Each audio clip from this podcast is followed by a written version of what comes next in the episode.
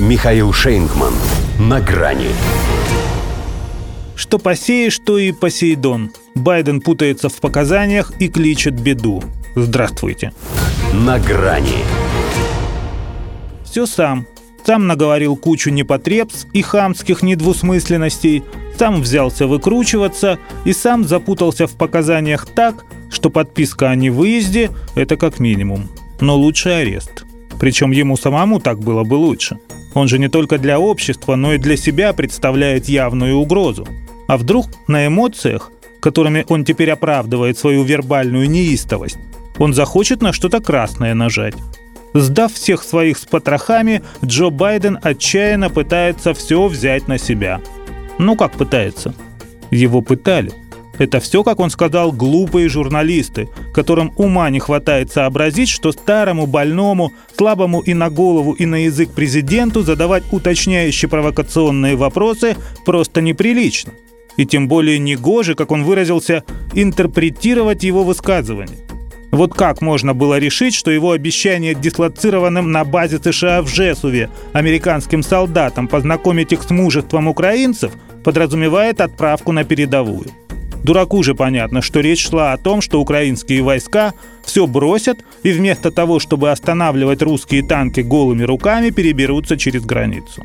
Мы говорили о помощи в подготовке украинских войск, которые в Польше – я имел в виду быть и разговаривать с украинскими войсками в Польше.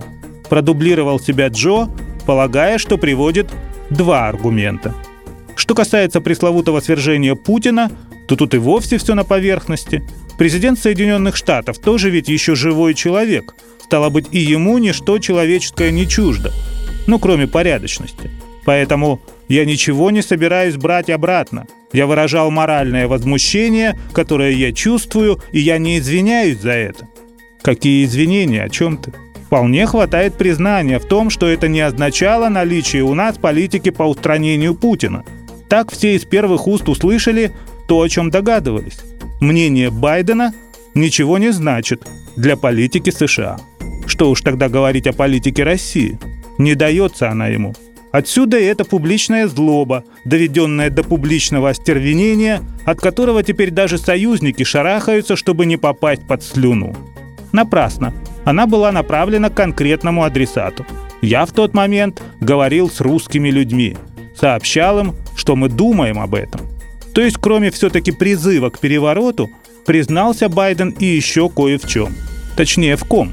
Ведь этим своим «мы» Джо признал, что в нем еще кто-то живет. На пару с ним ему и с Путиным встретиться не страшно, пусть он очень изменился после встречи в Женеве. Все, мол, зависит от того, что Путин хочет сказать. Хотя он уже все сказал. И даже предпринял. Военные и военно-технические меры. Потому что это у вас глубинное государство. А у нас на глубине Посейдон. И он тоже, если что, будет у вас. И это, конечно, не означает наличие у нас политики по устранению США. Мы просто выразим моральное возмущение. До свидания. На грани с Михаилом Шейнгманом.